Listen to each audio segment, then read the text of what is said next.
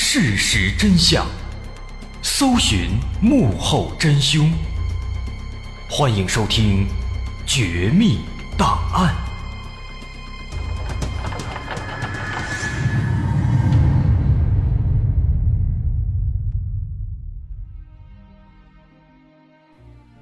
还原事实，探索真相。欢迎继续关注《绝密档案》，我是大碗。咱们接着上回茬，说华仔张志成在老家混大了，就来到广州闯荡，立志要干大事。张志成这个人呢，其实有一些自负，他自诩有一些文化，但其实呢，就是看过几本意大利黑手党的小说，就自认为懂得如何去经营帮派。在提出要来广州发展以后呢，他有几个小弟也跟着一起来了。这其中有一个叫刘安江的，这个刘安江啊，相对比较聪明，对华仔呢也是服服帖帖，后面也有他的戏份。不过在出发去广州之前，张志成的心里啊还有点不放心，因为他的目标是非常远大的，要把麻阳帮做大做强，那么内部就不能出问题。他怕在接下来的发展壮大过程中有人叛变，或者大家不够团结，于是他就想了一个办法。在出发的前一天晚上，他打电话叫了一个小姐，这小姐叫阿燕，刚刚十九岁。张志成花言巧语欺骗阿燕，说要一起去县城外面玩阿燕天真的跟他上了车，随后他们就开车把阿燕带到了荒郊野地。之后，在漆黑的夜色下，张志成等四人毫无人性的对阿燕展开了性侵犯。接着，张志成对另外三个人说：“咱们玩也玩了，高兴也高兴了，现在咱们大家一起下手，把他弄死。谁不干，我就先把谁给干掉。”说完这番话，张志成首先捡起一块大石头，朝阿燕的头部用力砸了下去。阿燕连叫都没叫出来，直接就昏死过去。之后，站在一边的小弟刘安江不等吩咐，也举起一块大石头，使劲砸了过去。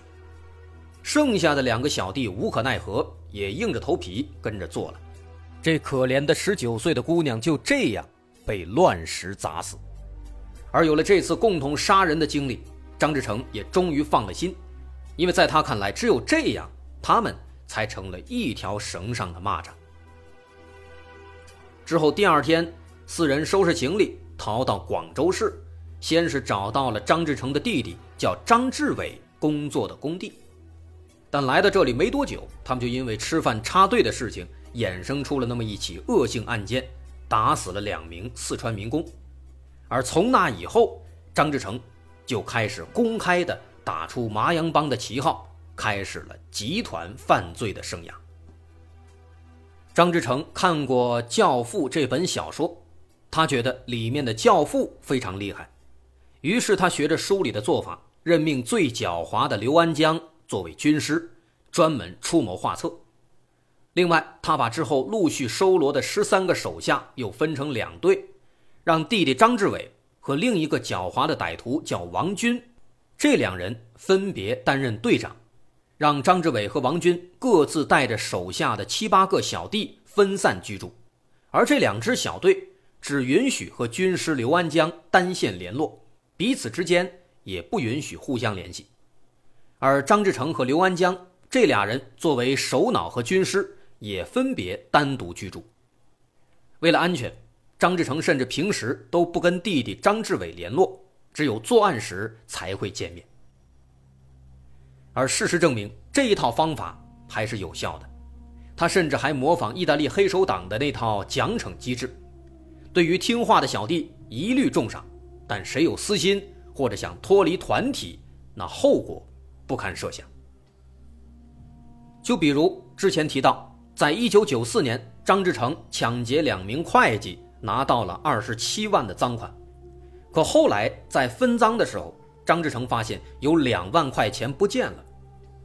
他怀疑是一个叫赵石的小弟私吞了，而这个赵石其实就是之前被分尸的那个石头。张志成当时非常生气，就把所有成员集中起来，把赵石五花大绑，吓得赵石是魂飞魄散，一口咬定是逃跑的路上不小心丢了两万，自己根本没有拿。但张志成他根本听不进去，抬手一枪，当场把赵石打死了。在杀了赵石以后，张志成还不满足，为了威慑其他小弟，他又强迫其他人一人一刀，把赵石碎尸成了六十几块，扔进了河里。最后被清洁工发现，而在这件事以后啊，小弟们对张志成那是更加忠心耿耿，谁都没有要私吞的想法了。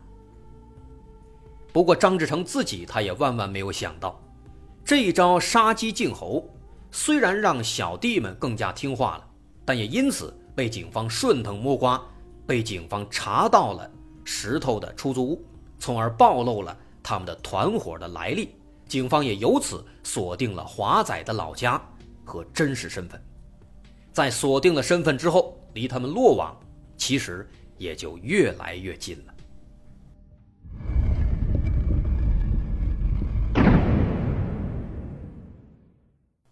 再说警方这边，既然已经知道了这帮人的身份，那就好办多了。广州警方立即在全市通缉张志成及其同伙，还贴出了照片。很快，白云区派出所就收到群众举报，说某出租屋里住着一伙湖南麻阳籍的民工，他们昼伏夜出，形迹可疑。一个小时以后，三十多位民警、武警把出租屋团团包围，警方破门而入，将屋内的三名歹徒全部抓住，还缴获了三支仿造的五四式手枪。被捕的其中一位就是张志成的弟弟张志伟。张志伟对自己的罪行供认不讳，但对于哥哥张志成的行踪，他自己也不清楚。因为就像之前说的，他们之间都是单线联系，所以张志伟虽然被捕，但对于抓捕张志成来说，却起不到什么帮助作用。几个月后，经广州中院审理，张志伟一审被判处死刑。在得知弟弟被判处死刑以后，张志成悲痛欲绝，他发誓要为弟弟报仇雪耻，甚至一度想要去袭击公安局。但是在军师刘安江的极力劝说下，一九九六年四月，他们两人决定先离开广州避避风头，暂时回到了老家麻阳县。但张志成根本闲不下来，刚刚过了四个月，一九九六年八月三日，张志成、刘安江。还有一个叫做曾和的小弟，就来到了浙江金华。张志成、刘安江都是警方的头号通缉犯，不敢随便出门，于是，一日三餐都让小弟曾和出去买。但是，刚过两天，八月五号，好色的张志成就忍不住了，要出门去找小姐。军师刘安江自然是不同意的，可张志成非要去，刘安江没办法，只好带上手枪。一块儿去了，留下曾和独自看家。可没想到啊，曾和这小子他也耐不住寂寞，偷偷溜出去逛夜市了。三个人陆续出门了，被旅馆前台的经理看到了。其实当时早在仨人刚刚入住的时候，经理就发现这仨人的身份证都是假的，就感觉他们有问题。现在他们都出门了。于是经理叫来保安，打开了他们的房间，稍微一翻，就翻到了一个提包，而提包里面装的竟然是一支手枪。经理大吃一惊，马上报了警。警方带着张志成他们的通缉令赶到现场，经理只看了一眼就确认是他，没错了。与此同时，逛完了夜市，曾和大摇大摆地走回了旅馆。刚一进门，就立刻被埋伏好的民警按倒在地，抓住了。可是继续等了一会儿之后啊，张志成却迟迟没有回来。这是为什么呢？原来啊，张志成、刘安江带着夜总会的小姐去另一家旅馆开房了，直到第二天早晨才结束。不过呢，军师刘安江非常狡猾，在回来之前先给曾和打了一个电话。但曾和被抓了，所以电话呢是前台经理接的，说曾和喝醉了，现在不能接。而刘安江一听，马上意识到出事了，于是赶紧打车准备逃走。但此时，整个金华已经被警方布下了天罗地网。出租车开了没一会儿，就被四个联防队员给拦住了。张志成和刘安江见状，干脆跳下车，举起枪来，胡乱的开始射击。而四名联防队员面对枪林弹雨毫不畏惧，冲上去冒死搏斗。可歹徒到底是有枪啊！最终，他们还是在枪弹的掩护下。逃走了，而这四名联防队员，三人重伤，一人牺牲，损失惨重。好在在他们的努力搏斗下，抢到了一个张志成的手提包，这包里装着两支六四式手枪和八十发子弹。换句话说，如果不是他们冒死抢下了这两支枪，还不知道有多少人会死在这八十发子弹之下呀。另一边，在这两人逃窜期间，王军带队的另一伙歹徒被警方顺利抓获，麻阳帮至此几乎被一网打尽了，只剩下张志成、刘安江这两个头目还在外面逃窜，但他们的时间也不多了。在这个时候，张志成很清楚自己时间不多了。因为他发现，他反复联系自己所有的同伙，但是没有一个人回答。在这个时候，张志成凶残的一面也展露无遗。他打算在临死前再多干几票大的。一九九六年十月二十五日，张志成、刘安江在逃窜了一段时间以后，辗转又来到广州。他们持枪冲进了一家工厂，打死了老板陈某和李某，将贵重物品洗劫一空。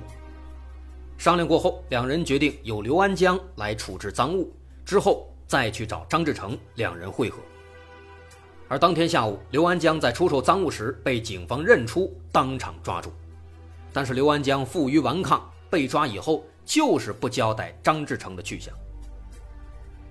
与此同时，张志成等了一天，见刘安江迟迟不来，感觉事情不对，仓皇逃走。而在之后的几天里，张志成也开始了更加疯狂的杀戮。十月二十六日，他在中巴车上抢劫，将一名男子打死。三天以后，他在海珠区入室抢劫，抢得两万多元现金和一辆摩托车，造成一死三伤。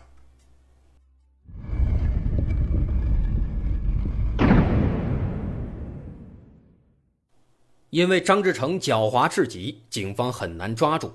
于是，警方转变思路，把重心放在对刘安江的审讯上。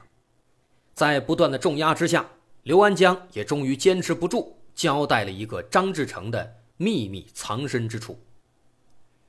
说来也有意思，这个秘密藏身处其实是张志成背着刘安江自己偷偷出去租的，用来自己一个人躲藏，谁都不告诉。但是刘安江他非常狡猾。他怕张志成带着赃款把自己甩掉，于是就暗中跟踪，才发现原来张志成自己偷偷租了这么一个藏身地点。在得知这一消息之后，警方大喜过望，没有耽误一点时间，立即实施抓捕。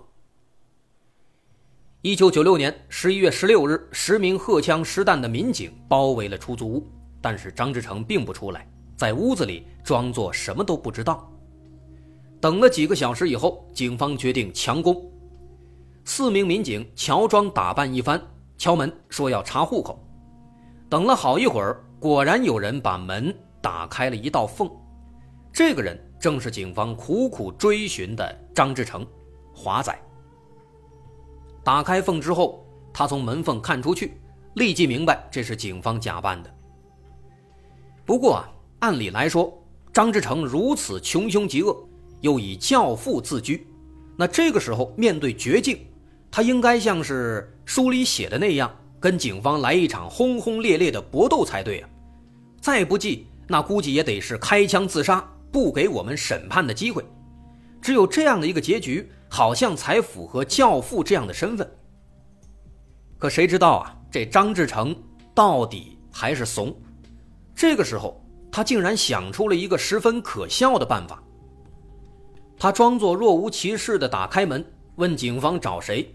民警回答说：“我们找住在这儿的一个小伙子，叫张扬。”张志成眼珠子一转，说：“哦，找张扬啊，他出去了，还没回来呢。”民警就问张志成说：“那你呢？你是干嘛的？”张志成回答：“我呀，我是房东啊，张扬租的是我的房子。”民警问他说：“那你叫什么名字呀？”